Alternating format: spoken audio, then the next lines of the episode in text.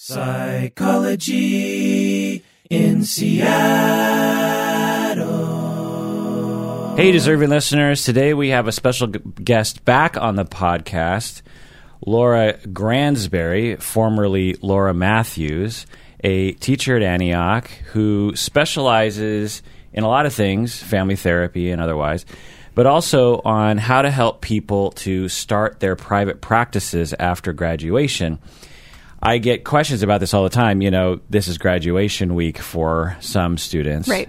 And three of my case consultation students are graduating, and all of them are going into private practice. That's awesome.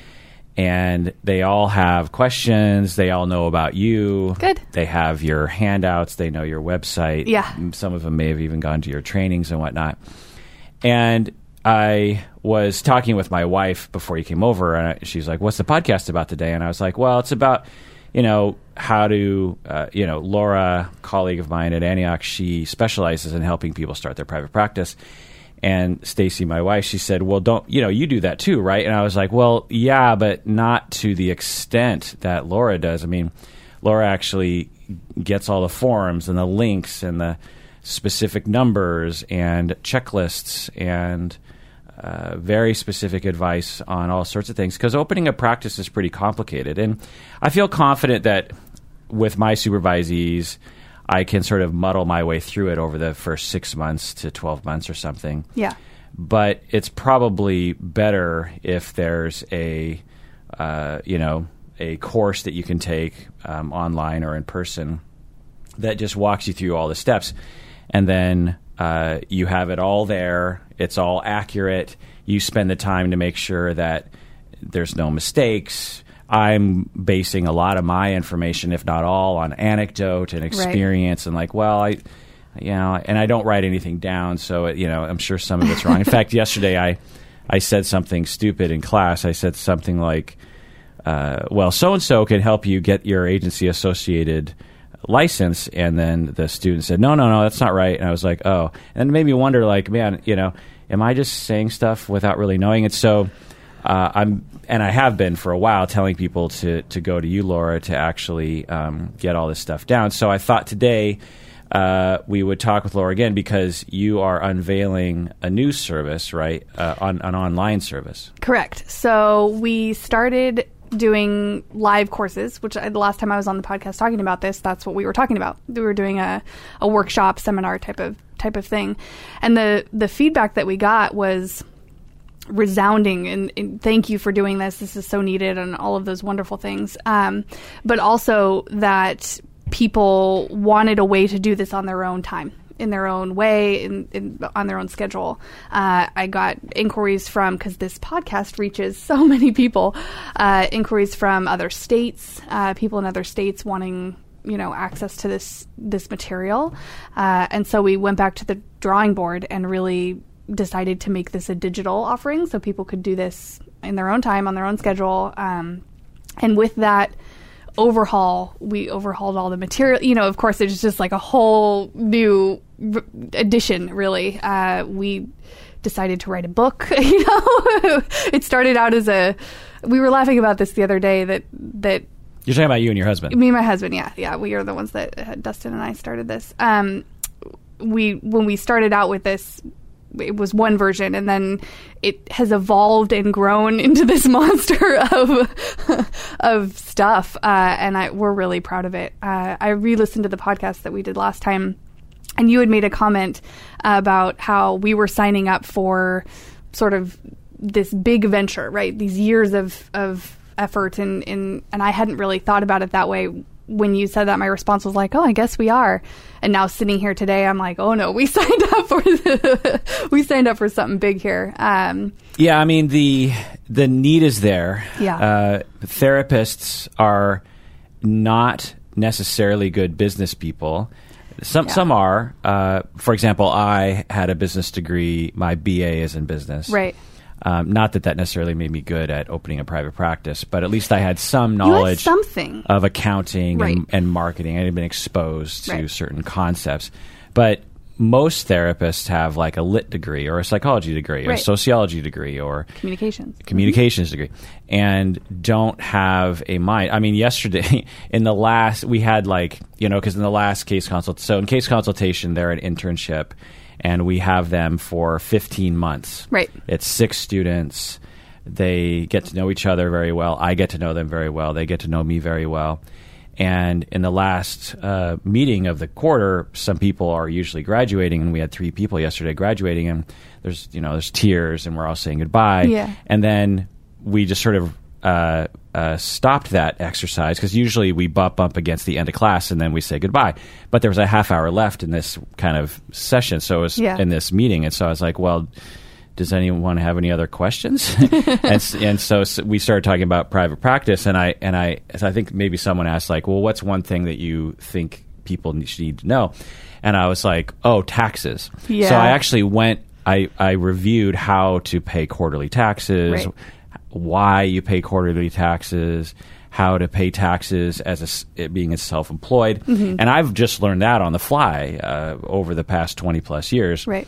Um, back in the day, I would get I would go to you know uh, Circuit City and I would get a CD-ROM with TurboTax on it, Yeah, remember that. and I you know would insert that into my computer and it would Yeah. walk me through the wizard and it would pump out this thing and now they have this online thing and just slowly over time like wait so I can I can count meals and and Right. I, I I can write off my mileage on certain things and and just little details like that Right. and getting burnt on not paying my taxes every quarter you know and and getting penalized by the federal government Right. you know and it's like well who was there to tell me that you know no one I just had to muddle my way through it and so your uh, what is so important is that products like yours is, is so important. And so today we're going to go into some specifics. We're not just going to necessarily plug your uh, product, which I want to do, but we're also going to provide some advice because there's a lot of people out there in, in private practice. About half of our listeners are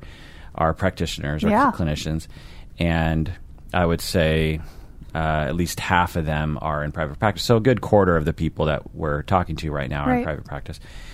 And just going over the basics. Um, so let's do that. This is the Psychology in Seattle podcast. I'm your host, Dr. Kirk Honda. I'm a therapist and a professor. Who are you, Laura?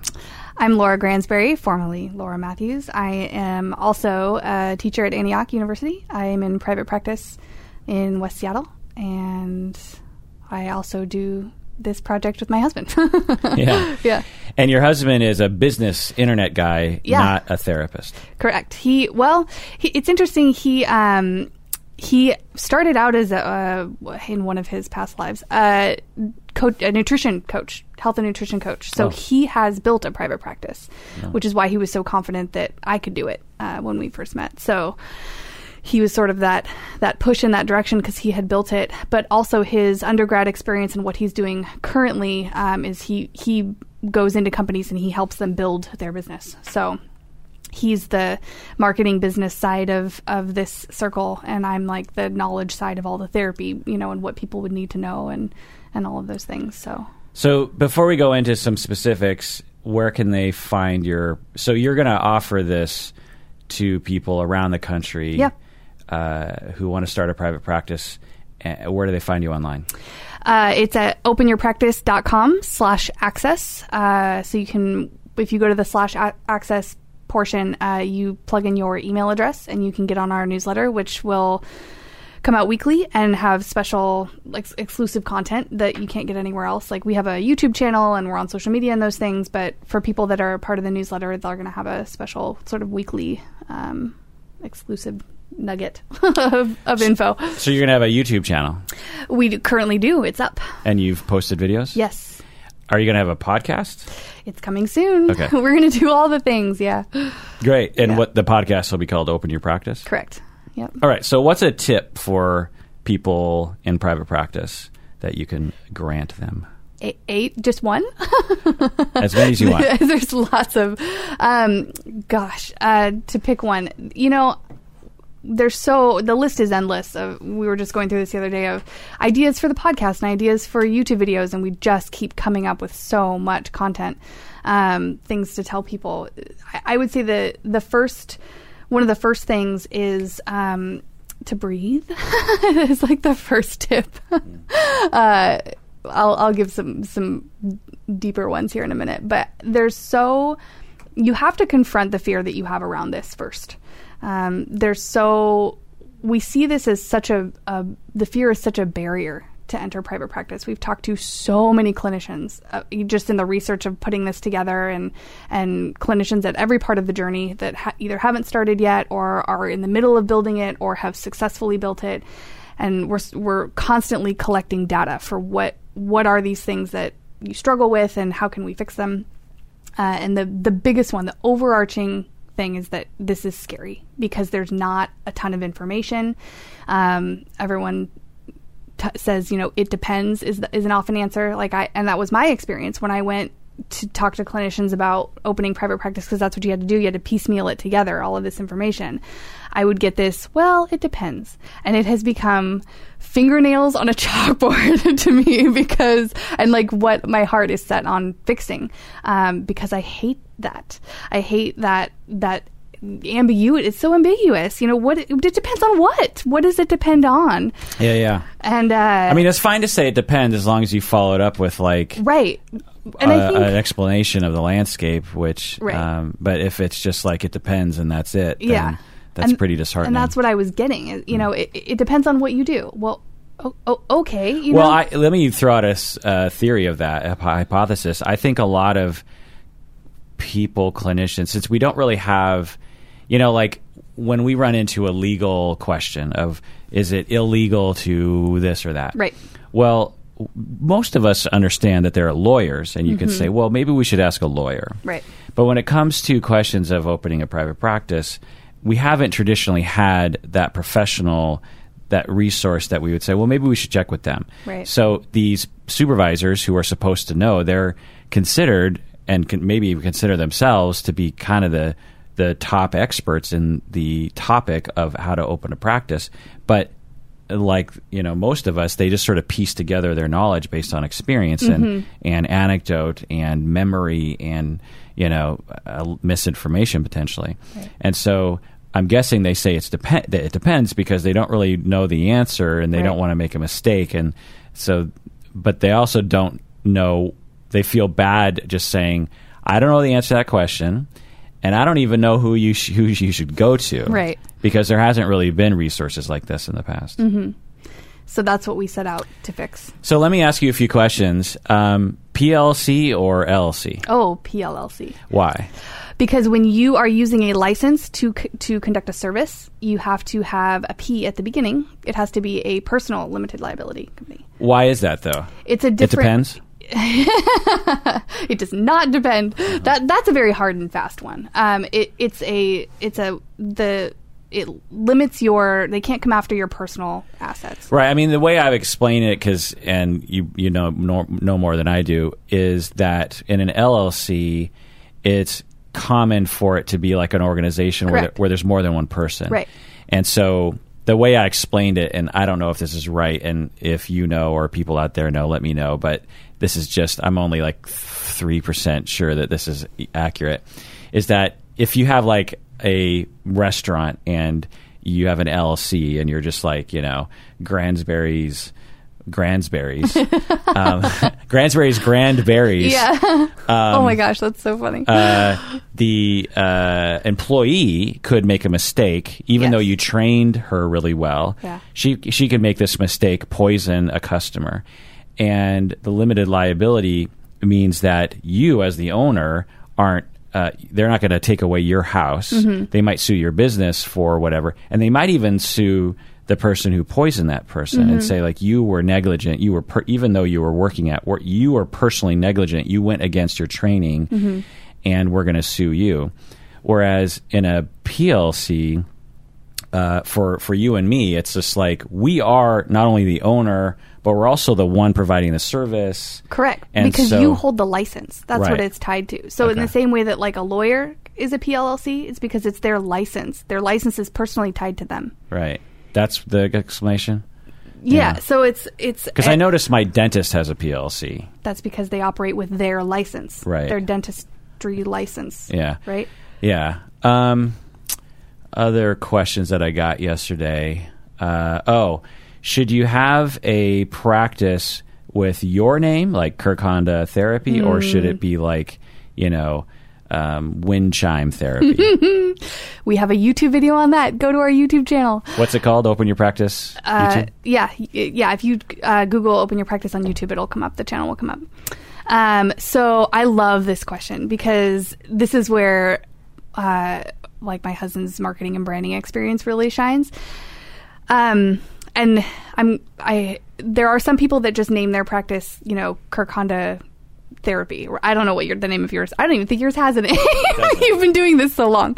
Um, but uh, if someone were to start anew, let's say, you know, today, I would encourage them to choose something that is recognizable for the for the service that they are trying to provide. So, for example, um, when I when we dis- settled on the name of my practice as Family Stability Counseling, Dustin sat down with me and we go through this in our course. This thought ex- it's like a thought exercise. Um, he sat down with me and he said, "How do you want your like? What are the main things people come to you for?" and uh, I, I'm a family therapist. They come to me with family issues, whether it's individual counseling or or a family comes to me. They come f- with those struggles. He says, "Okay, how do you want them? What's the goal? How do you want them to feel at the end when you are fast forwarding to the end of therapy? What has been accomplished?" And I said, "Well, my hope for them is that they that we've created a stable family system that they've." They've taken their chaos, their chaos, and we've worked on it, and they, they have achieved a level of stability that feels solid and comfortable and, and achievable on a on a daily basis without my intervention. So so as we did this and put these words down on pages, we we developed the you know family stability counseling br- brand essentially or title for my for my practice, so that anybody that is looking for me. Uh, and looking for a therapist says, "Oh, family stability that, that's what I'm looking for. I I want I need help creating a more family uh, stable family system." Yeah. So the name of my practice tells people what I what I specialize in and what I do. What would be an example of an individual therapist uh, name? Because Mm-hmm. family therapy, I imagine, lends itself to those kinds of names. Uh, just off the top of my head, I'm I'm having a hard time coming up with an individual because for individuals, I you know I, I, it's like well like what do I do generally speaking? You know, Mm-hmm. like stable individuals. No, that doesn't make that's a little funny. Like happy individuals, or, Yeah. or happy life therapy, or I mean, it could be, yeah. Yeah. Uh, you, you sort of have to ask yourself what what your hopes as a therapist are for your clients. That you like, is are there through lines for for when you know your clients are getting to the point of termination? What have what have they achieved? What have what are, what have you helped them yeah, get? Where have you helped them get to? Is it is it a you know if you are a couples counselor and you do marriage counseling, you know there's could be some kind of couple stability or you know I keep landing on that word stability because it's in my thing, but uh, you know h- how do you want them to feel at the end of it? Um, couldn't you also do like neighborhoods, like you know Laurel, Laurelhurst counseling or something? y- you could So that it just people in doesn't that neighborhood- the. Hundred percent. People in the neighborhood would would you know oh that's near me you know, uh, but it doesn't that doesn't really tell people what what you do. Like if you have a specialty or a niche, it's got to go in the title of your somehow in the title of your um, practice. That's why you wouldn't recommend just having your name because it doesn't say anything, Right. Unless your name happens to be stable family. I guess you could change your your name, I'm not changing my name. I've done that once. It's a lot of work. Doctor Stable. yeah. Um, yeah, I mean, tell me about it. Like your Antioch uh, email still has your old I name. I know. It's a slow transition. It's Jen Jen's has been old a long time. I know. It's So Antioch, we have this internal email system, and for whatever reason, and people get married or divorced, Mm-hmm. and they change their names, and it's impossible to change our Antioch email to Yeah. reflect that. and it's been that it's been L Matthews since I was a student. Right. That was my student e- when I went there. Yeah. So how how are we, how am I going to change that? I Yeah. can't change that. Like people don't ever change their names, do they? yeah. Um, should you have a business bank account? One hundred percent. And you should have at least. I would It's funny because all the things you're telling to do, I don't do. really. Yeah. I don't have a business bank account. I don't How- have a business phone. I don't have a business phone him right number. I don't have a business email. I don't have any of that stuff. I mean, part of it is that I am set in my ways. Yeah. And email existed after I started my practice. Right. Um, I don't even think they had banks back then. Just joking. Um, and I'm j- I'm also the sort of person who, and maybe maybe uh, maybe it would al- your training could allow for this. I hate clutter, and Mm. so I'm really averse to clutter, like really averse. Yeah. And like I hate the fact that I have two email addresses. That I have the Antioch and my personal email. I hate having to check two different email accounts. It drives me. I wish I could just have it be one. Yeah. Like I have an email for the podcast, but it just funnels to my to my personal email. Yeah. Um, and uh, every day I get my email inbox down to zero. Yeah. Eh, oh, I do. I do too. Okay. I clutter clutter in my email inbox and um, on my phone. So you know the little I have iPhone. So Yeah. the little red Right. thing in the corner that says you have three emails or you Yeah. have two voicemails. Like I cannot stand Yeah. that little red dot. It's like a little. it's got to be zero. yeah, it's like a dust bunny just sitting on the couch, Right. you know. And, sometimes I look at other people's phones and the number's like 152. oh, no, no, no. Get this. I lose my mind. No, no, no. Get this. Get get. Feel my pain on this Okay. one. My wife, sixty-five thousand. Stop. No joke. How? I don't She's know. subscribed to a ton of stuff and doesn't unsubscribe. Has to be. Well, sh- her, iPhone feed her her email is um, uh, she has several emails that feed into that one thing. Yeah. and, and one of them is like a like a email she doesn't use. Yeah. But even still, like if I saw that, I'd, I would I would either burn my phone Yeah. or I would Yeah, figure would out a way to like anyway. And so every time I and it it's grown over the years, and so every once in a while I just look at her phone. Oh, it's up to sixty five thousand now. Wow, and she's just like. I'm getting anxiety thinking about that. Right? That's crazy. Yeah. Now, if I email her at her at her email address that she only shares to certain people, she Yeah. gets right back to me. Sure. But but anyway, yeah. So yeah, I but having said that, I do think it's a good idea for people to kind of set it right, Right. because like I'm actually getting into a situation right now with the it, it, with my with my practice it was fairly easy because the revenue stream to my bank account was, um, especially when I was only doing private practice, was entirely private practice stuff. So every deposit, um, every you know transaction was related to my practice pretty much. Um, but now that I'm doing the podcast and we have like all these random expenses, and I'm mm-hmm. like. I'm writing two thousand five hundred dollar checks for for scholarships to people, mm-hmm. and it's it's all out of my private account, my Right. private bank account, and You're and- like a CPA's nightmare. Right. And so when I get to, but I do it myself. Right. So when I get to my taxes next year, I, I have like a plan.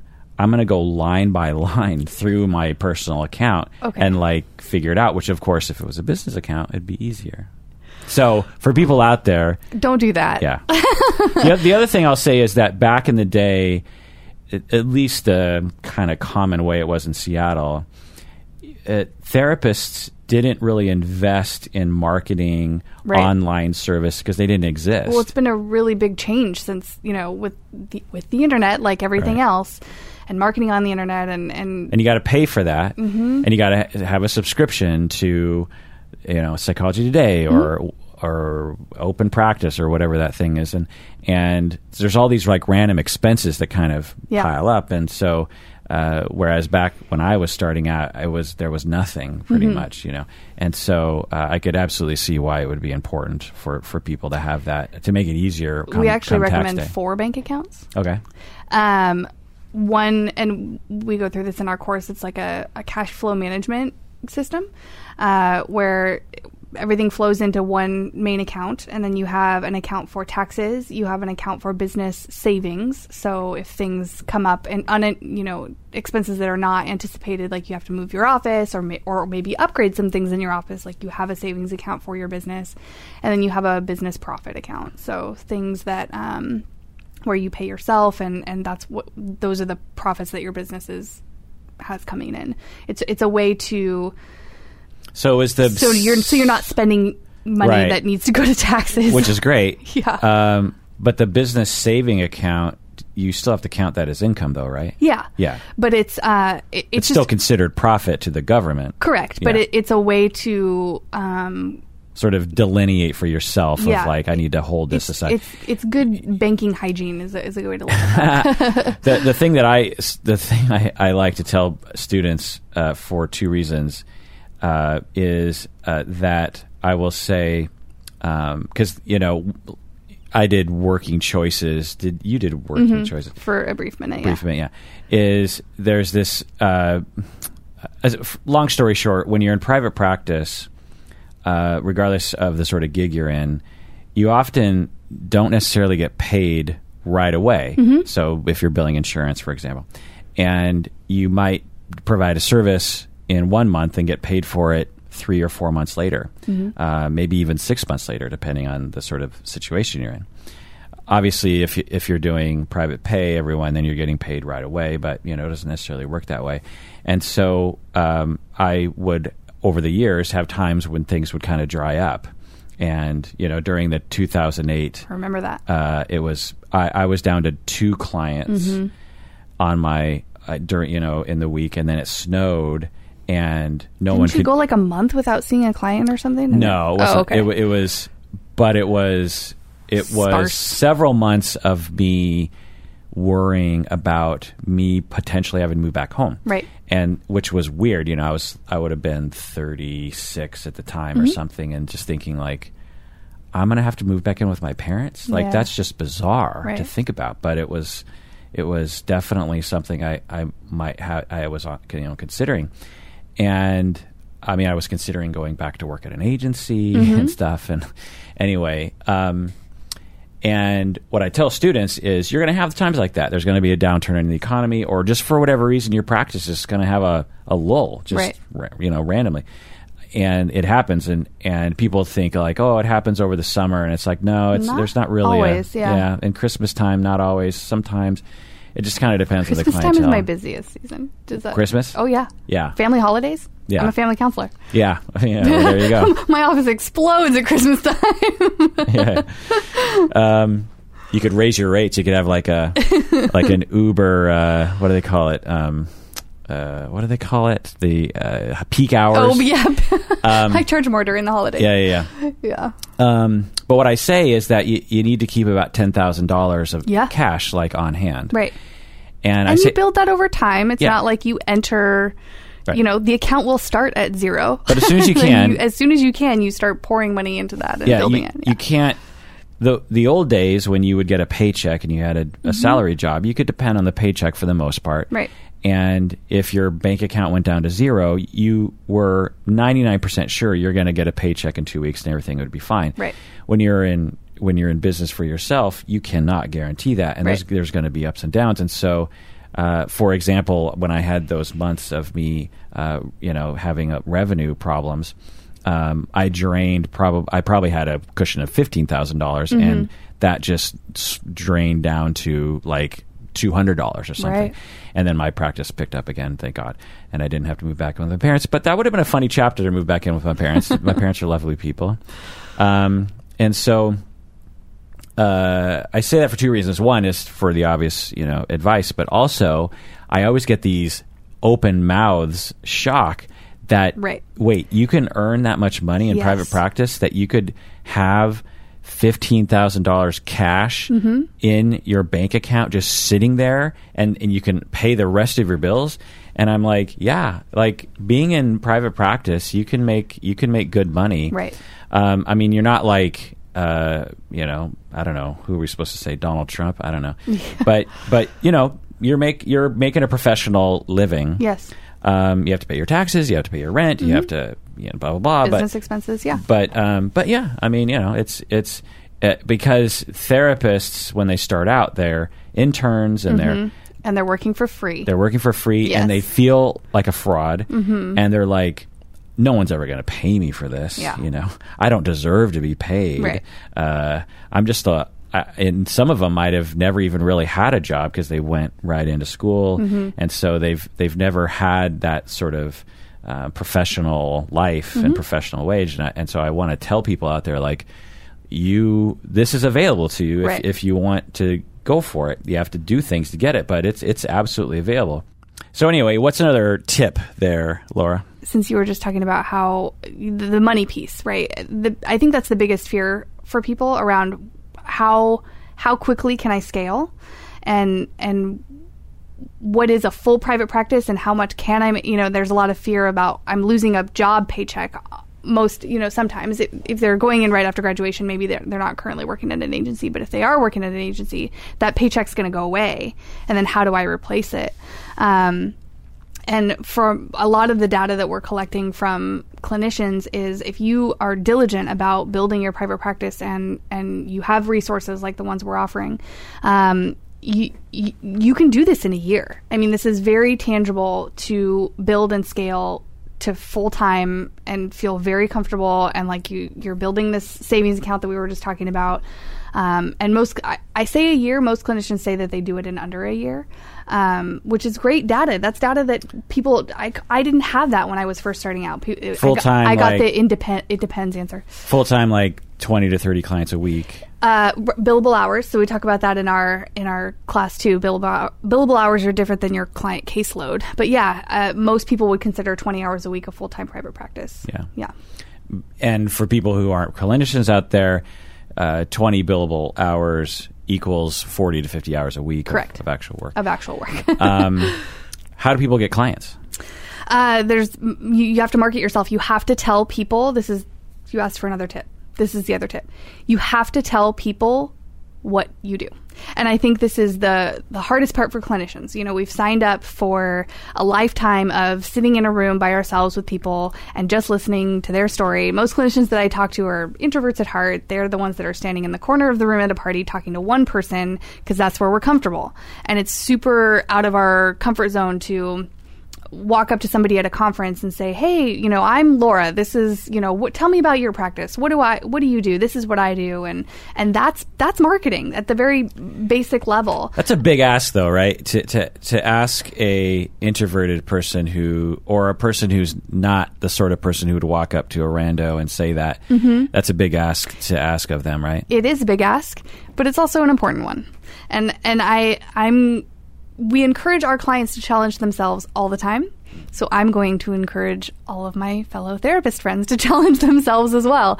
It's it's something that I think builds your community around you. And that's there's a few things in this. Like yes we are offering a, a course here. This is we're offering a, a product. Uh, but the real goal here is to create a community. We want to create a community of therapists that that lean on each other, that are connected via social media to us and each other, um, that have a place to go that you're talking about. Like, where who who is the thought leader in this area? Like, who who who do you go to to ask these questions?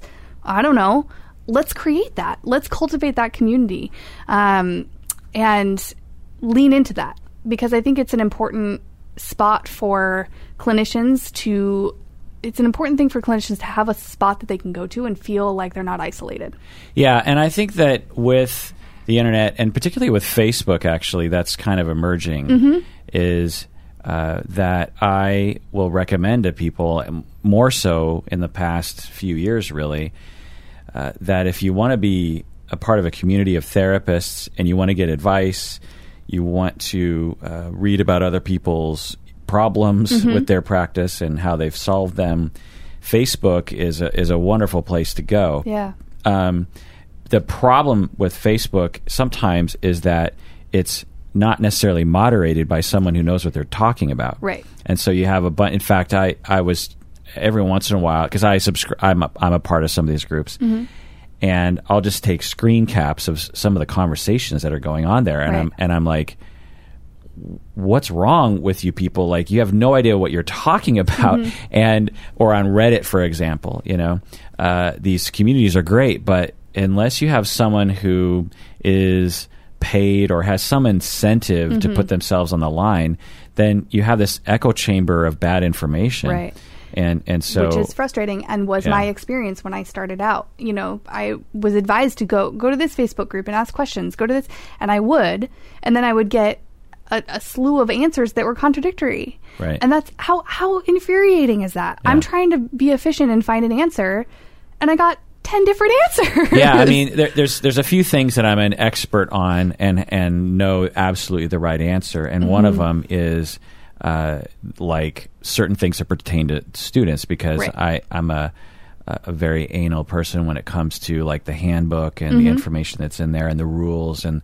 how to get your license and all that kind of stuff and one of the things that I would often see in these forums would on Facebook would be students talking about like how to get your license and Mm-hmm. and they'd be talking amongst themselves and all this random misinformation and especially when I was chair I was really upset about that and I would have to go there every once in a while you and would just send out constant emails debunking student rumors. yeah, I remember that. Right, Yeah. and and some of that had to I had to do it on Facebook. Like I remember uh, one rumor that was going around. Maybe you even remember this was that you know we had changed our degree from couple and family therapy, or uh, actually CCFT. no, we changed it from psychology. So we used to have a master's in psychology Yeah. with a concentration in in couple and family therapy, That or was before my concentration in time, yeah. child and couple and family therapy. Yeah. Uh, no, that was actually during your time. Your degree Oh, mine says my I was on the CCFT track. But you probably had you probably have a psychology master's Yes, right so now it's a marriage and family therapy master's correct. Yeah. so at a certain point we changed that and there was all this online facebook uh, Chatter. uh, chatter around that concern which is fine but rumors and by the time i got there they had worked themselves into this lather and and and a few people were being were saying students graduates were saying things with author acting like they knew what they were talking about Right. when they absolutely had no idea what they were talking and for people to just essentially either make stuff up and become convinced of it or hear a rumor at, through you know telephone a game of telephone and misinterpret it down the line and state it as fact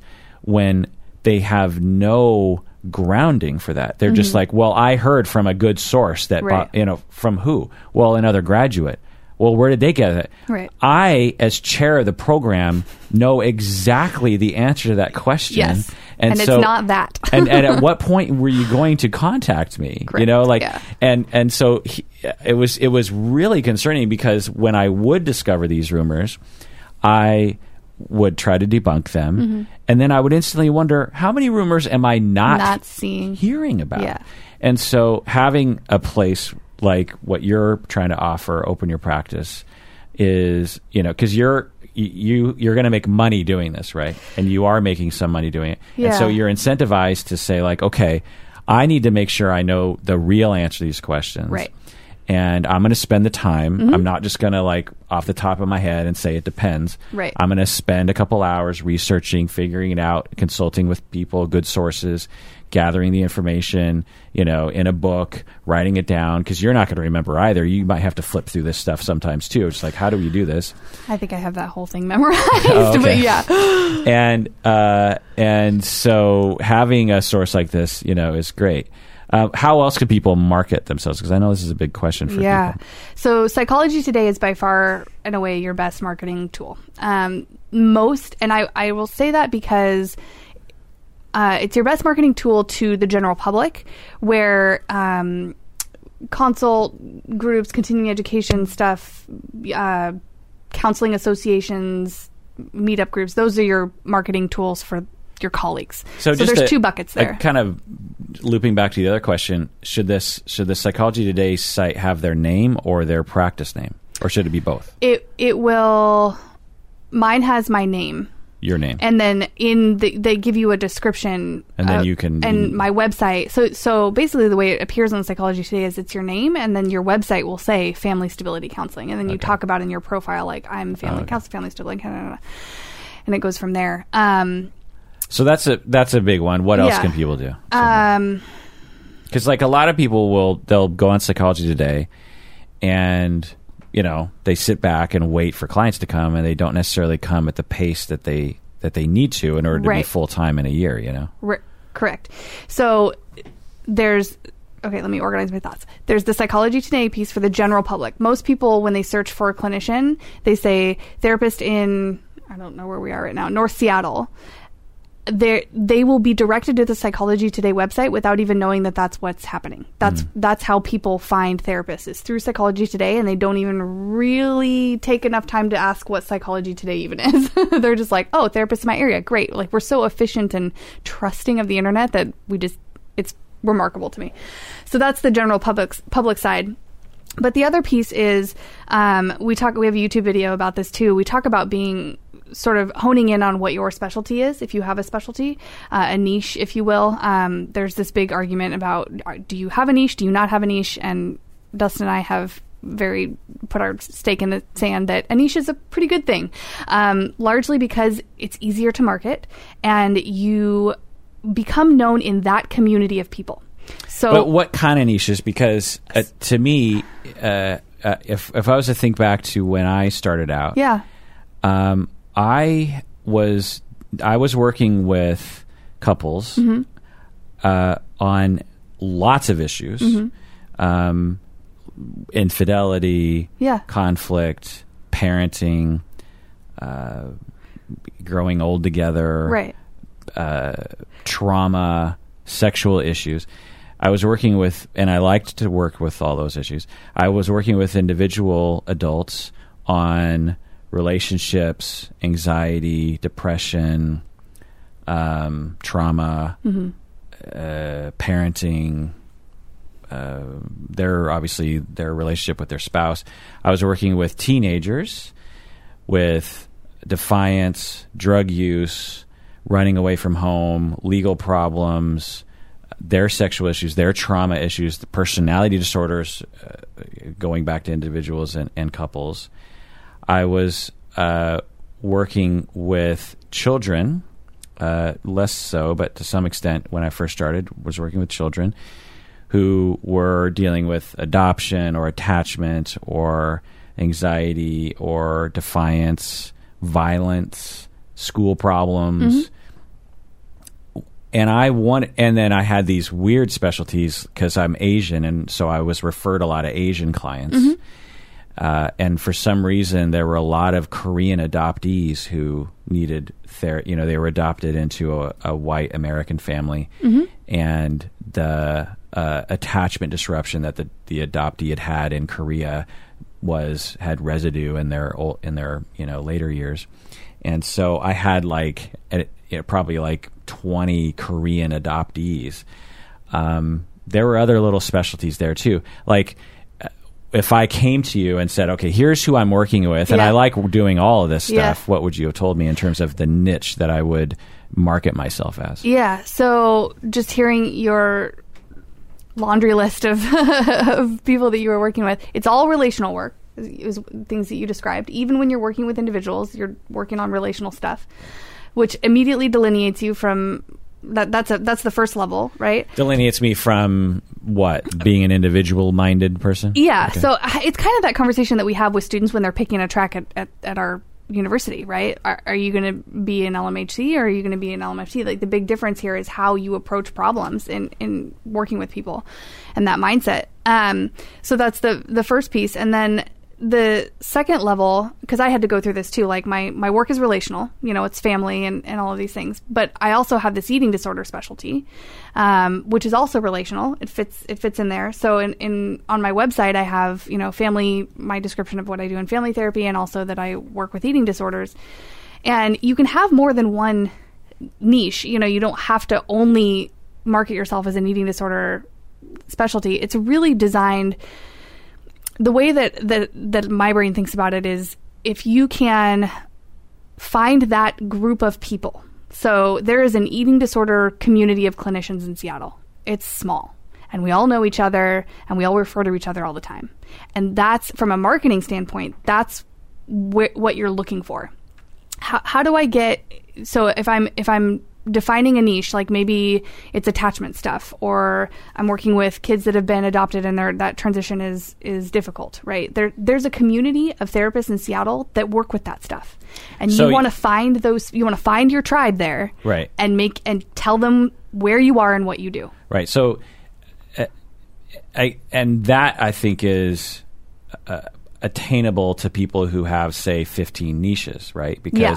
you can uh, so say for example i really liked working with korean adoptees or adoptees in general. I would find even though it was only like 3% of my caseload i just found it interesting and and wanted more of those kinds of clients and felt competent with that. I would find that that community and i would say um, among other things i'm specializing in this sort of thing. Yeah. um, and and then I would find a group of couple therapists, Mm-hmm. and I would find a group of individual therapists who work with relational issues or that sort of thing. Yep. that's what your advice is. Yeah. Mm-hmm. but but in terms of marketing yourself. I would have 15 niches uh, on my psychology today. Well, and I, I. I think you well on you can on psychology today you have this list of things that you treat right? Uh, essentially uh, what do you the specialties you know you can have like 15 things on that list. They don't really limit you. They encourage you to keep it smaller so that people you know have a better idea of what what it is that you do. But they don't limit you to you Know, you can have 15 things that you're interested in treating in your in your practice and that's totally fine. But in terms of the overall debate regarding Mm-hmm. whether you can or should, uh, it- what's more effective to market yourself as like, look, I'm a, I'm a thera- Generalist. I'm a well, I'm a therapist who works with individuals, couples, and families. Mm-hmm. Um, on an, and, and there's some things I don't treat, like I don't work with schizophrenia, and I Sure. don't work with bipolar, and I don't work with this and that. But I work with a, a lot of different things. Uh, and that's how you market yourself, Mm-hmm. as opposed to saying I work with eating disorders, uh, or I worked with I work with couples Mm-hmm. to resolve their issues, or I work with families. Um, what's your advice regarding those? Is, is one more effective marketing than the other one? maybe i'm not understanding your so what's the root of your question one more time Uh, is it more effective to market the way I did, which is to say, in general, the way you advise people, as I didn't say I, I specialized in anything. Right. I said I'm a therapist. I didn't say I was a generalist. I just said I'm a therapist. Right. And if someone came to me that I didn't want to work with or didn't, it wasn't really in my area, I would refer them. right Um, and I think I did that. I don't. I don't remember my justification, but I did that because I wanted to be open to a lot of different kinds of referrals. Um, obviously, if I focused on one particular t- niche, then uh, those people would be more confident in the fact that I would be able to treat them. Um, and the general advice today is to pick a niche. That's what all the articles are writing. You got to pick a niche. Uh, and and do that and Yeah. and when I and my supervisees ask me, I'm always like, I, I you know, if you want to, yeah great, but I, I, I never did that, and I felt like I did fine. Mm-hmm. Yeah. uh, and I have Well, and- and supervisees I- who don't, and I feel like they do okay. I, I think that there's there's room here. You know, there's it's not it's not a hard and fast. You must pick a niche, niche, niche, what niche, whatever you want to say. I think it's both. Tomato, tomato. You must pick one in order to be successful. Like that's not what we're saying. I'm, it, it, and and I I would actually any article that came out that said that that's you're not going to be successful unless you have a niche. Like I would argue that that's Okay. that's not true. but if you have it's a hel- niche, it's helpful in it- some areas. Yeah, yeah, yeah. And I would I would say one of those areas because you initially asked about marketing is marketing Yeah. because you know where to what to say to the general public about what you do, and you know what to say to your colleagues about what you do. Right.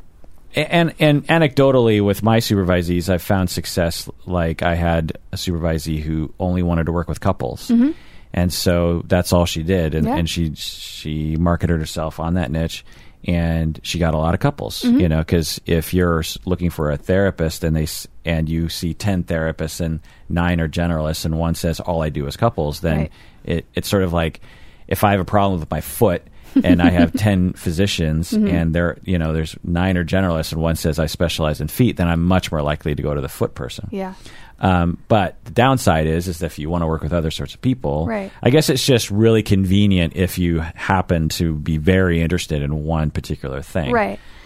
And and I will say as someone who does have a couple of specialties up on my website, I I do it's not that I only only have families in my practice or that I only have families and I only have eating disorders. Like I see individuals as well for for other things, you know, that maybe they came to me with their own family of origin stuff, but we work on other things in their lives too. It's not, it's not, you know, I, I still have a, what I feel to be a very well rounded practice, even though I have this specialty that I advertise for. So, um, and a lot of that can be sussed out too in that initial phone call when they call you, like, "Hey, I, I see that you specialize in family. I'm actually, you know, having trouble with this, and it might be rooted to my family, but I don't really know." And then we have a conversation about, "Am I the best fit for you?" You know, Right. it's that kind of thing.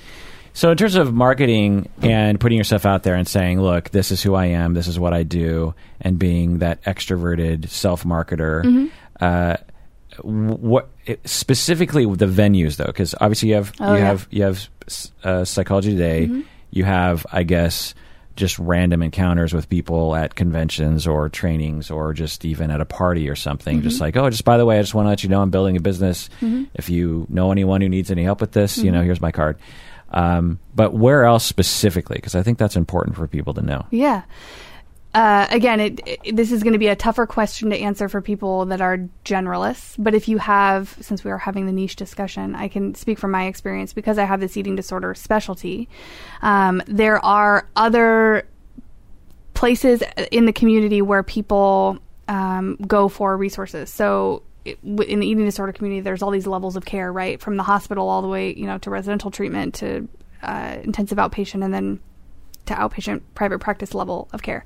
So you connect with with those levels of care and tell them again this is all this bo- this what this really boils down to the marketing piece boils down to is people have to know where you are that you are there and what you do So you're telling other clinicians, like Yeah. like the Emily Project and Right. These places, and you're saying, um, but how? Because Right. I feel like people are like, well, I emailed them, and I'm, I'm like, eh, Eh. you probably need to go there like every month and bring them donuts or something.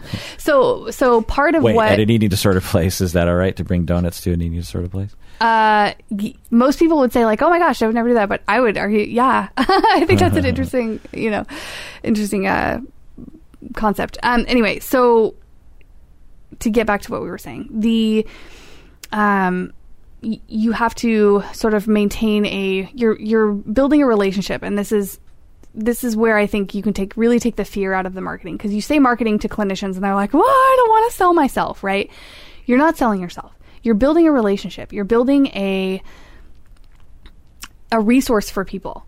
You, you are a resource. There are so many people in search of mental health services at any given point in time.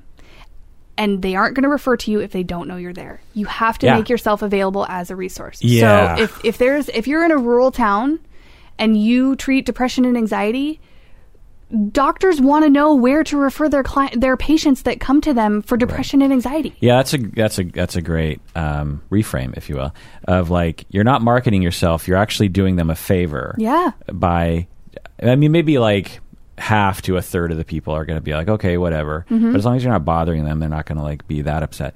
But at least half or more are going to be thankful so much that they finally have someone that Right. they can actually refer to because they get people who need such a service and they're like, I don't know, go to the yellow pages. I, I really Right. don't. I don't know where to turn. Don't market in the yellow pages. That's Does that exist? Not a thing. I don't even know. Yeah. Do, I, do does the phone book still exist? I don't know. Yeah. So internet Uh, dependent. So okay, so that sort of thing. What about online? Like where where do you plug your practice online? Because I because I'll tell you what I tell people is there's Thumbtack, uh, which can be I've I know some supervisees who have gotten clients through that.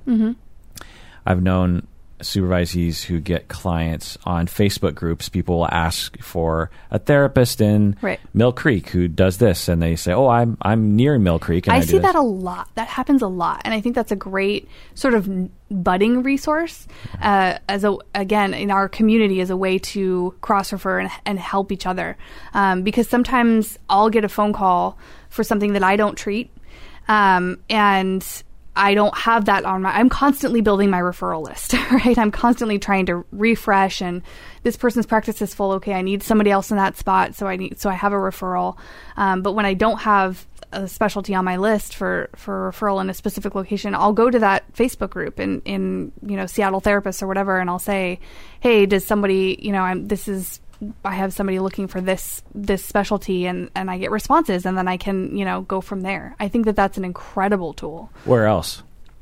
I mean, if we on the if- Facebook group or uh, oh just marketing, in general. yeah. Um, so we oh, let's see. Like other ads, uh, like other You can't- Google ads. Yeah. You, so so the Google ad, it's a more of like a Google AdWords thing. which Um, confuses me. I know.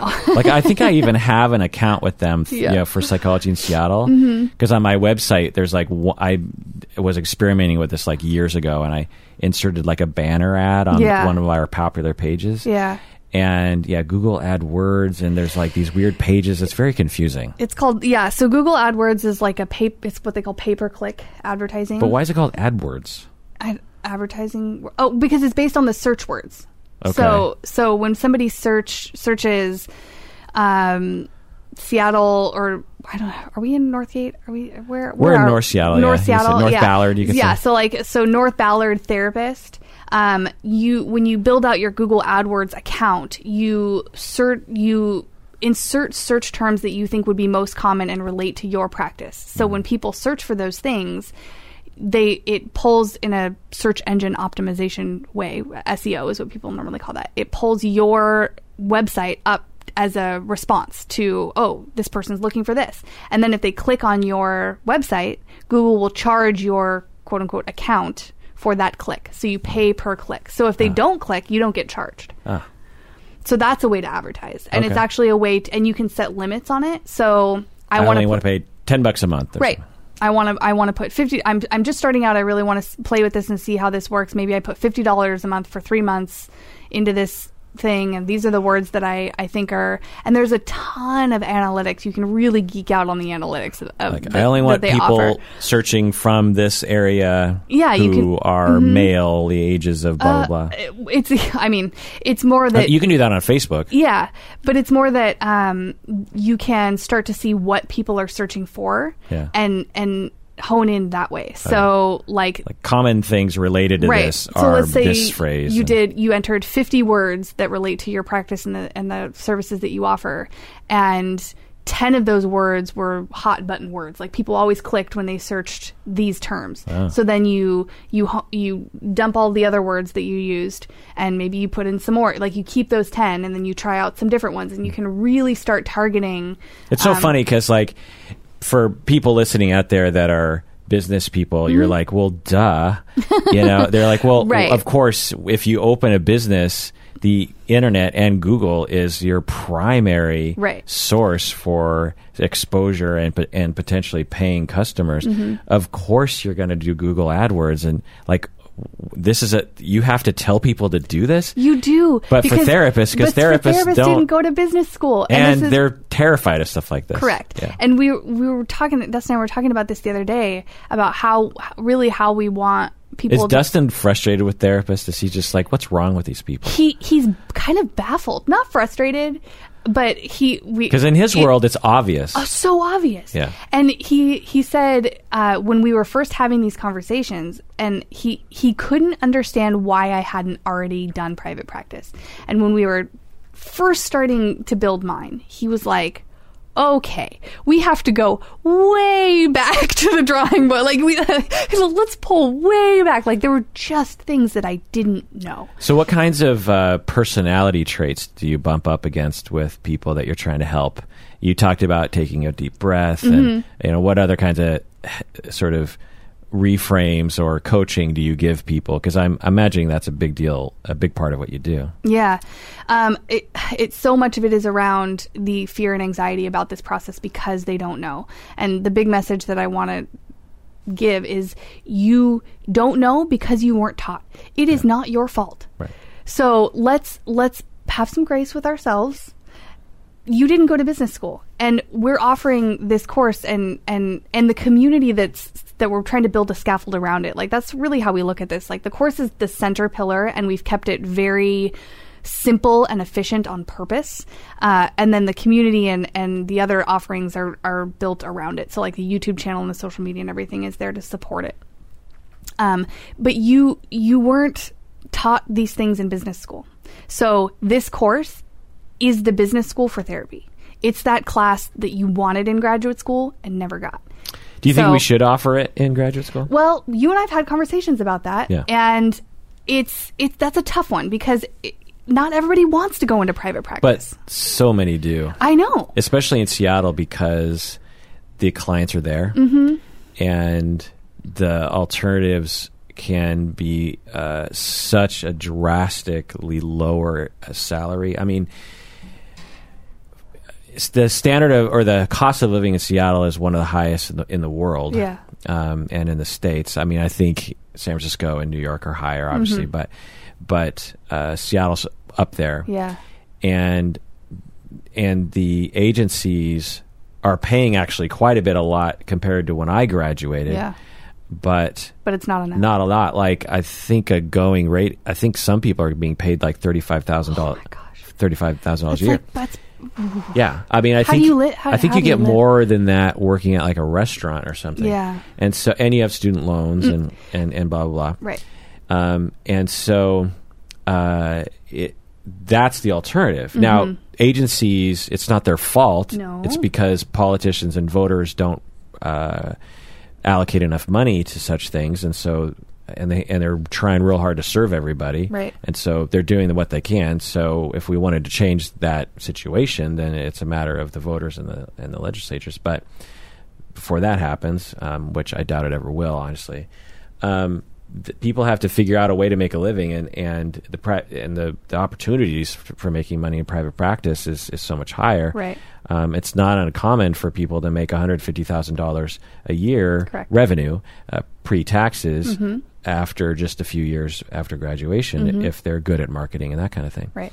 Um, so it's a pretty big gap between thirty-five thousand dollars a year and one hundred fifty. And we really see this. We were talking about this this morning before I drove up here. There, we see this because my brain works systemically, and it will forever. This is a systemic solution to something that is so much bigger than us. We are on the verge as a society, I would argue, really starting to address and look at the mental health impact of our societal fabric. I think over the next 10 to 20 years and even beyond that, we're really going to have to have to look at how we are treating ourselves, treating each other, and the consequences of those things. We are going to need therapists, and we are concerned about the mental health of mental health therapists. And and one of those things is in agency work or in a job format, so not private practice, you don't get paid enough. You're saddled with debt and with your student loan debt most likely and there's no there's no way out. And the, the level of anxiety that comes from those pieces and then you're trying to help other people on top of that it's just a recipe for disaster on the brink of you know addressing some being able, being able to address some really big societal issues and and and being able to help. And i i think that the more clinicians we have in private practice the more ready we will be able as a society to heal. Yeah. Uh, and I know that's kind of you know meta for this thing that we're talking about here, but I, I that's why I'm so passionate about this because I see it as like um, the way my brain works is when I look at a wheel, whether it's a family system or relationship or whatever. I'm like, okay, and I do that analysis. I'm like, where where is the most efficient and effective wedge? to go into that system that's going to create the most amount of change like you know and and and be the most help and i really see this what we're building here as as part of that process Yeah. um, and and helping clinicians reclaim their lives and and be able to help people in the way that they went to school for and want to um, I, there's something really awesome and beautiful about that so Instead of taking whatever work you can and Right. just scraping by Right. Mm-hmm. and stressing out, working working too much, not having any space or time or capacity for some pro bono work Right. or um, you know trying to give back to your community Mm-hmm. and not necessarily get paid for it, which which most therapists want to do. yeah Um, yeah, I mean, just to give people an idea, for me, when I graduated, and I, I had kind of the normal amount of debt. It was it was eighty thousand dollars after my master's degree, and I was working at an agency, and just working at my agency, uh, I eh, most of my income was going towards the interest alone on my loans. So for so like 60 cents of every dollar I earned was just going towards the interest. I know it so well. It's still true. And, and just to give you an idea of my extravagant lifestyle at the time, I was living off of $850 a month. yeah. That included rent Yeah. and gas, food, fun, Right. going out, internet, like my phone, you know, we didn't have cell phones back then. So Yeah. my you Your know, house phone. Yeah. Um, Because when you said phone just now, everybody pictured an iPhone. Right. Not the case. No, no, no. It was a physical thing Yeah. that plugged into the wall and Right. had an answering machine next to it. And uh, so I was, I, and I and I'm a businessy, spreadsheety person, and I did this, and I sort of figured it all out, and I looked at the numbers, and I was like, I'm doomed. Like I'm, Mm-hmm. I in two years, I will be, I'll I'll default on all these loans Mm-hmm. and I'm asking around like, and I'm working full time. Mm-hmm. I'm working 40 hours a week plus commute plus stress. Right. And I'm and I'm and I'm I got, I'm going to be bankrupt. Like, how does this make any sense? Right. And so I. Oh, I opened my practice on the weekends and, and the evenings. I did working choices. I actually, actually- actually taught at Antioch, which earned me less money per hour than than other things. And the uh, the equation turned out to be that I needed to work three jobs, uh, sixty to seventy hours a week, to pull myself out of the debt. Um, and I did that. Yeah. Uh, and I just got used to working seventy or uh, seven days a week. Yeah. You know, eight to ten hours a day. I, I just remember being like, and I'm not that kind of guy. I like my free time. I do too. Like, uh, y- When can we go to the beach? yeah, Yeah. Like I, I, I like. I, yeah, I'm not one of those people. I'm not a workaholic. No, I'm not one I'm of those people. either. Like I, I like to have my free time, and so it was really a freaky time for me. Yeah. I mean, I just as a side note, I became a therapist because I was 24 and I was working as a business guy in Yeah. Bellevue. And it was a eight to five job, and I hated that that rigidity, Rigidity, so yeah. much that I was like, there has to be another job that is Mm-hmm. more flexible. And and so I started going through my Rolodex of occupations that I knew about without any guidance or mentorship. Yeah. And I, it, I and therapist just randomly occurred to me. Right. And a lot of things came together in terms of like I love psychology, I love people, I love Right. talking, I love thinking, I love to read stuff and and but I also thought, well, but my because my perception of them was that they didn't have rigid hours, um, uh, which is true once you get established. Right. But ironically, after I graduation, after I graduated, I had the most rigid hours I could possibly For imagine. a period of time, yeah. I did pay off my debt, and then you know, and then my private practice built, and uh, uh, you know, got built up, and then I actually was earning a, a, a salary that I could quit the agency job, and I could only. I then I was like, okay, now I'm only working 50 hours a week, and instead of eating top ramen, I'm eating cup of noodles. Yeah. you know, which is which is an upgrade. It is. It's a, it comes with its own cup. You don't need a bowl, Right. You know. So um, I'm not even joking. Like you know, No, I, I've heard this story enough times to know that you're not joking. Yeah. It, it, it was it was a you know it was a tough time and But that's so relatable to Yeah. to the listeners here because I just think so many people are right in that spot. Yeah. Of like, okay, I've graduated. I did what I was supposed to do. I went to school. I worked hard. I worked on myself, which is like, whew, that was a lot of work, right? Yeah. I worked on myself so that I could be a competent, ethical clinician. I did all the things. Now I'm stuck and I'm saddled with debt and I'm stressed out and I'm more anxious than my clients. And what happened to my life? Yeah. Right? And private practice was certainly the way out for me and for you as as well of the sort of the answer to this this ever evergreen problem that that we have going. And uh, I, I- think so many people are sitting right there. And the purpose of this course and building this community and what what our hopes for this are are to remove the fear of of that endeavor and also to shrink the the lead time right? So if you were to sort of piecemeal this together and fumble around and watch this YouTube video and that YouTube video and um, you know try to ask this clinician about this thing, you know what what is that's going to take forever, and it did take me forever.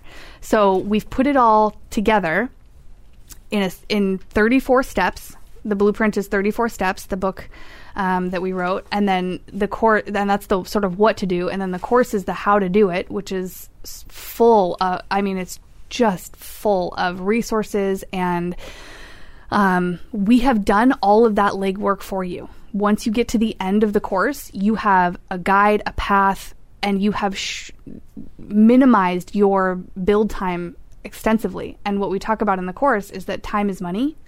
And if you can spend a month putting together all of these things in the course instead of six months, you've now earned yourself five months of runway and income.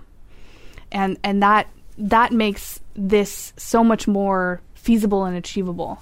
Um, Yeah, I'm looking through your your three ring binder here. Yeah. It's it's uh, over 100 pages.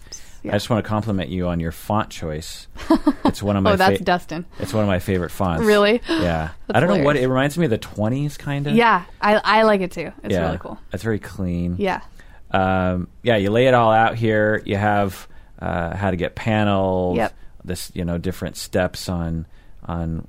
Well, so what's your advice for people with that? Like to be paneled, to use insurance or not to use insurance? What Oh, What do you such say? a big debate, right? Um, you will build faster if you are paneled. Period. The end. So, and that's I think the big um, choice that you have to make. Yeah. You have to decide your your ramp time, your build time, and what's important to you. Um, the downsides of being paneled with an insurance company are you are sort of handcuffed to their uh, contracted rate. Mm-hmm. That's a lot of thing. Something that graduates don't often know is that all insurance companies pay something different. Um, and so, if you are paneled with a variety of insurance companies, you will be paid differently for, from each insurance company for the hour of service. Um, and then you don't get paid on the day that you provide the service. You have to do the billing. well, you get a copay, but not much, Well, yeah, but that's like 20 bucks. Yes, twenty bucks. Um, the the majority of your paycheck will come in a bulk statement uh, from the insurance company. Uh, sometimes sixty days from the date of service. Yeah. So that's a headache for people that they don't want sometimes. You know. Yeah. So they're oh, I'm just going to do private pay. Yeah, choice. I, I've because I when I started out, I don't know who advised me, but um, I was full on insurance person. I, Mm-hmm. I tried to be paneled on everything. I was paneled on. Uh, I still am paneled uh, paneled on Premera. Mm-hmm. Um, part of it is because I just feel bad charging my clients one hundred fifty dollars a session Right. when I you know, for with Premera, they they will uh, pay about 116 or something per session, which you know it's a pay cut, but it's not that bad, you know. And but at the height of my, because I haven't had a full time practice in 10 years, but but back then when I did, I was paneled with Cigna, which paid very low, but it was you know 60 bucks a session, which isn't like working at an agency. And as long as I only had, you know, three or four of Cigna people, then it was fine. It all just kind of worked its way out in the wash. You Right. know, I had Premera people, Regence people.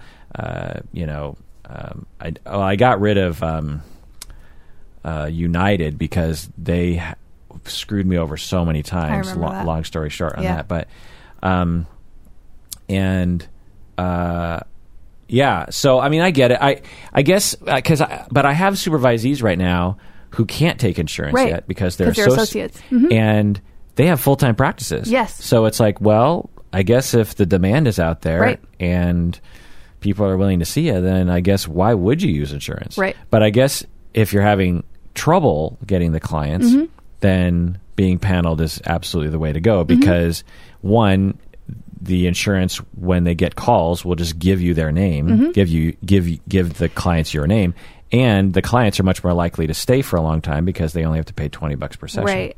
And it's also if you're gonna if you're really leaning on psychology today to do the majority of your quote unquote marketing, that's where so psychology has the feature where the person logs in and says, I want somebody in my zip code that takes my insurance. Right. And then it filters it. Right. So if they have Premera and they're looking in North Ballard, you're going to come up on their list, right? So that's another reason to be sort of linked to an insurance company is because a lot of people search for clinicians by insurance. Yeah, I mean, because to me, I, I always just wanted to I wanted to see people long term, Mm-hmm. and it's just so and weekly, and to pay me six hundred dollars a month when all I have to do is be on a on a panel, and yeah, I get a pay cut to maybe say five hundred dollars a Mm-hmm. month, but I get to I get to actually get into it with these people Mm-hmm. weekly, sometimes for years and years and years. Mm-hmm. Um, I don't know. I, I found that to be okay for me. Mm-hmm. it's it's really and and this is something we go through in this course uh, we take you through a lot of thought exercises is what i call them. Like you have to be intentional about this in order for it to work and in order for you to build something that you like. Here's the, the other thing too is that you don't want to build a private practice that you hate. If you really don't want to take insurance and you don't want to deal with that headache that's a choice you have to make and be honest with yourself about that. But uh, don't you find that a lot of people, because you use insurance, Mm-hmm. that a lot of people think it's a bigger headache than it is? uh yes and, and Because I found it to be incredibly easy. Yeah, and if you and you were probably back then submitting insurance claims on paper. I still well, Premera still allows me to do that. You still do insurance, Yeah. Kirk. Oh my gosh, there's you're so inefficient. Okay, so No, I have. A, I have done to a science. So I have a form Mm-hmm. that I because I, don't use I don't use the. Uh, CMS fifteen hundred. yeah, I I have my own Word document, and it's just it's just my own little stupid Word document. Okay.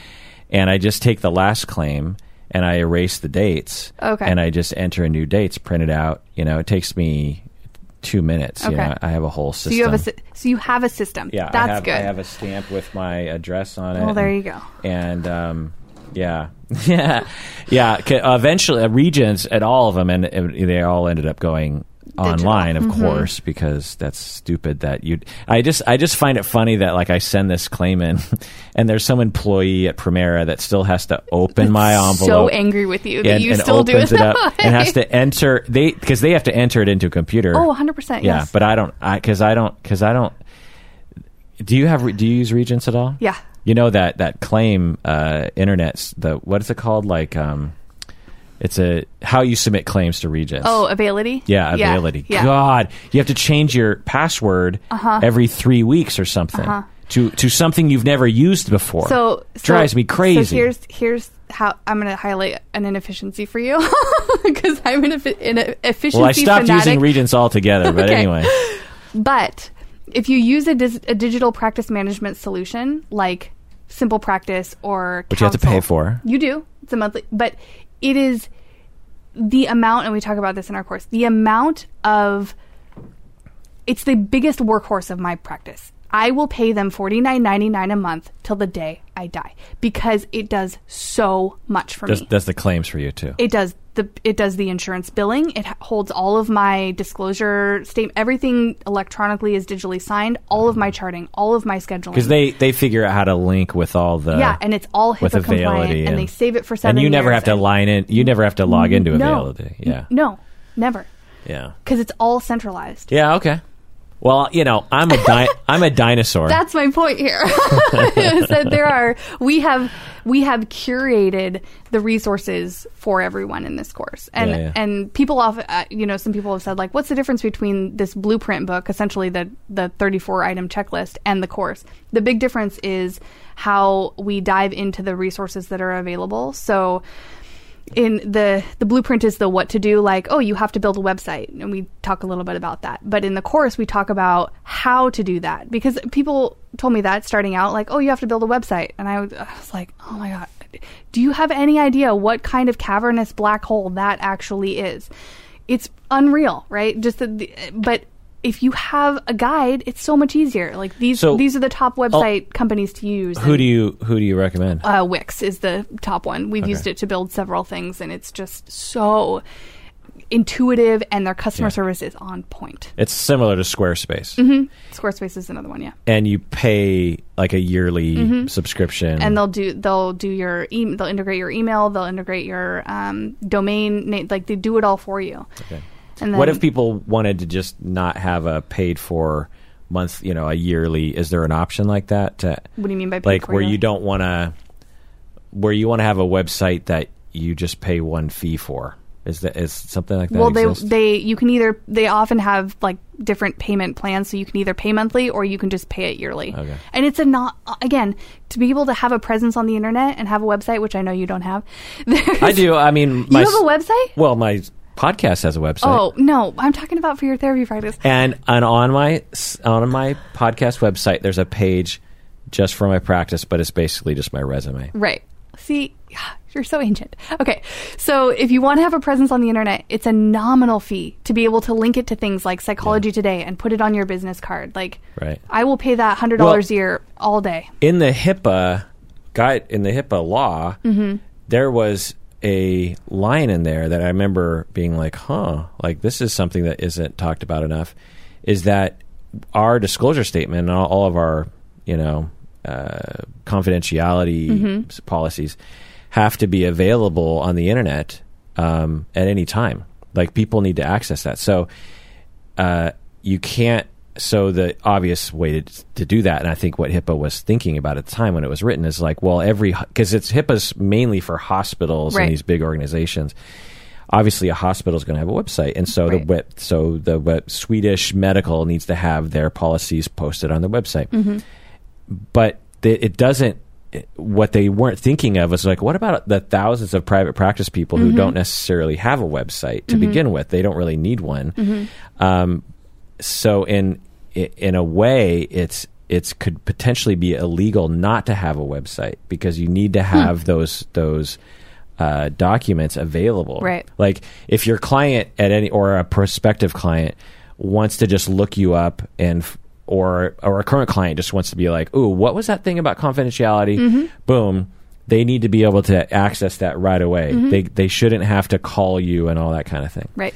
And so and so I that's what I say to people. I was just like, if you're resisting the website thing, it could potentially be a legal issue. Not that it's likely you're going to be Right. uh, I would just, it's a best practice thing for me, just in general. It's, why wouldn't you want people to know who you are and Yeah. what you do? But some people are like, well, I have one. It's my Psychology Today page. They consider that to be kind of their website. Yeah, and I, and I can see that. I just I I I want more for people. I think that Right, because it's such a it's such a, a limited page. and and you build it once.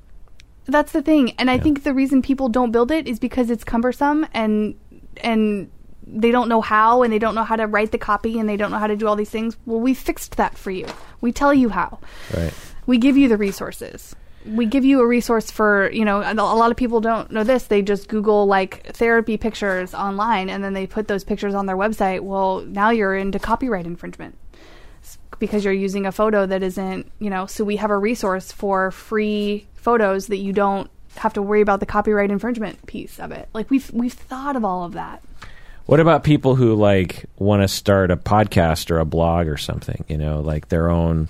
Like um, one of the things that I've been trying to push people to do more of is to, uh, if you want to, have a Facebook page or an Instagram or a podcast or a blog or some kind of thing that you're out there spreading the word of various different spreading good messages, you know, around like here's a tip on relationships, here's a tip on parenting, here's a tip on this, or um, inspirational things. You know, the internet has a lot of voices. Some of them can be very destructive, and we generally have positive voices, helpful, scientifically uh, verified voices, and we can uh, do a lot of good for society by being a part of that conversation. Do you talk about that with people? about having a facebook page the About- social media piece about being a presence on the internet you know like Yeah. actually pushing trying to be uh, for lack of a better word like internet famous on some level you know in a pocket of trying to get followers on instagram trying to get Yeah. followers on twitter Yeah, we talk a, a, a bit about social, just social media in general. Um, I think there's some things you have to know about confidentiality and those those types of things. But Right. the more places, the way the internet is going is the more places that you are present, the more opportunities there are for people to find you, and and the more then the more opportunity there is for you to help people. Right. So if you've got you know a therapy practice and you are super passionate about yoga therapy and, and mindfulness or whatever and you you have a, a you incorporate that into your instagram feed you know there's i think that's a great thing. I think there's people on that follow you that know somebody in their life that might benefit from from that type of service or like that's the way our society is going. Yeah. it's just like that interconnectedness. Right. It's crazy so if people want to find you they go to openyourpractice.com. Yep, openyourpractice.com slash access. Uh, so you can get that um, newsletter. And then I also wanted to say we are having a free webinar. The webinar is called Starting a Therapy Practice. And I'm Is it on your website or on YouTube? um, the webinar will be so you go you sign up for the newsletter. So you go to to openyourpractice.com slash access and it and you plug in your email address and then we'll send everybody on that email list the link. Okay. so um, sign up for that. Uh, starting a therapy practice. I don't know why it's not on here. And you Anyway. do courses in person, and you're also going to do courses online. So we have moved to online. Oh. So it's yeah, we because the feedback was uh, we got so many. There were people that came to those in, live events, which was fantastic, and the testimonials we got from it were overwhelmingly wonderful. Um, but we also got a ton of emails from people saying, "I can't make it this weekend. Can you do it next weekend?" And I'm like, no. Like, I would love to. I'd love to do this every weekend and do it all over the country and make it available for everybody, but I need to stay sane. And so, you know, it just like how, so we, we, that's where, how this evolved is we set out to solve that problem of how can we make this available for people at any time. Yeah. So we've we've moved to this sort of digital. Um, the course is offered online. You get this three ring binder in the mail and and the access link to the um, um, access link to the Webinar. webinar. Yeah, uh, yeah. So, I guess last time when we talked, I had a uh, premonition or a prediction of you know what you were getting into, and I'll, I'll have another one for you. Okay. Is that uh, if you want to, you could be you know a major voice um, on the internet uh, for uh, just general practice content. Obviously, I think you know. Obviously, I think that's where you're going with your YouTube channel. Because if you're going to have a podcast and a YouTube channel, you could run through all your material in a certain amount of time, and then you run out of that material. It's like, okay, well, now what? Uh, I could envision you getting experts like lawyers or you know ethics experts or you know marketing people or you know some marketing exec at an advertising company on your YouTube channel or your newsletter or whatever, uh, providing little tips and and insights. You could get a tech person who knows how to do this and that you know just all these experts that are uh, relevant to how to have a business in psychotherapy um, maybe even like clients who would come on and talk about like i like this kind of office or i like these kinds of chairs Right. We talk about chairs. yeah Yeah. because that's a big choice right It is. because there's so many matters. there's so many different kinds of cha- well what's your what's your advice on chairs because okay i i have a t- uh, this is a very big deal for me uh, my office chair is the most expensive piece of furniture that i think i've ever purchased how much was it $800 it's a just one chair it's it's a yeah it's was it 800 I think it might Where'd have been on it from? sale. Oh, Macy's. I just went, Okay. you know, but the it um it's cushy. It has lumbar support. It I think it even reclines, although I never recline it.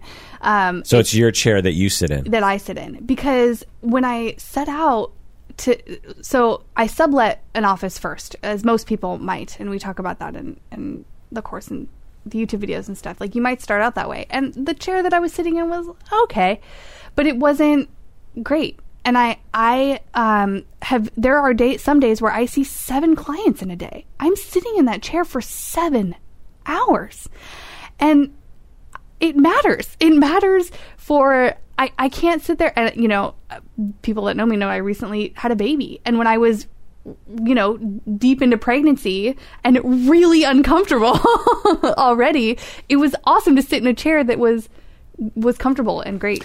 Yeah, it's So- funny. My therapist was pregnant and you know gave birth to uh, like her second or third child while I was seeing her. Yeah. And just as a side note, like I would see her, you know, I could tell she was uncomfortable at times. You know, just being she was she was small like you and just giant. You know, pregnancy. Yeah. And um, she would also. Um, Get a little bit more sleepy than usual. Yes. okay, so so there's your chair that it, so Yeah. are- is your chair kind of like a chair that would be in a living room, kind of like one of those plushy? yeah. Okay. Yeah. because sometimes it's like officey chairs. This is the chair I use. I, I want to. I talk about this sometimes. Um, this chair looks like it's not very comfortable, but it's actually extremely comfortable Yeah. for me. And I bought this at a uh, at a secondhand store on Mercer Island, like the at the Jewish Yeah. community center. And awesome. I uh, and it was like really beat up and old. Like for those who don't know, it's it's kind of like a an old timey office chair. There's no there's no rollers on the bottom. Right. It's just like a regular chair you might see like in a den somewhere Mm-hmm. of like a professor or something, and it it's leather and has wood um, armrests. And I uh, bought it kind of on a whim. Thought, well, you know, and it, it was starting to fall apart. And I actually paid to have it reupholstered because I went all I went around looking for. And you sat in a bunch, didn't you? I sat in a bunch. Big big thing. You got to sit in it. Yeah, and and tried all these different chairs because I was like, surely this random chair I've been using for therapy cannot be the best chair out there. and I is. tried all these different chairs, like uh, you know, with the lumbar support Yeah. and the the ones where it's like mesh, so your butt breathes a little bit more, and uh, Yeah. in both directions if you need it to be. um, and uh, I just nothing compared to this Yeah. chair, and I know, was like, huh, I guess it- this is my chair. what it was for me, I was looking for one. I've noticed that when I'm processing something that a client says, I will put my head back and like lean my head. Like I'll be like, hmm, like sort of like I'm staring up into space, like processing what they said to like collect my thoughts. And I sat in so many chairs and I would I would do that. I would like put my head back and I would like fall backwards and I'm like, nope, that's not it. So you need a chair that- it's got yeah, it's got like kind of a high high enough back to where when I when I just like angle my head back just just enough, like it's it catches it. But that was important to me. Like Yeah, you, yeah. these are things you have to think about. What about. about client couches and whatnot? Yeah, I had to have a big couch. I see families, you know, and and that's if you're gonna just see couples, get a love seat. That's totally fine. Um, but if you're gonna see more than one or two people in the room, you have to think about that.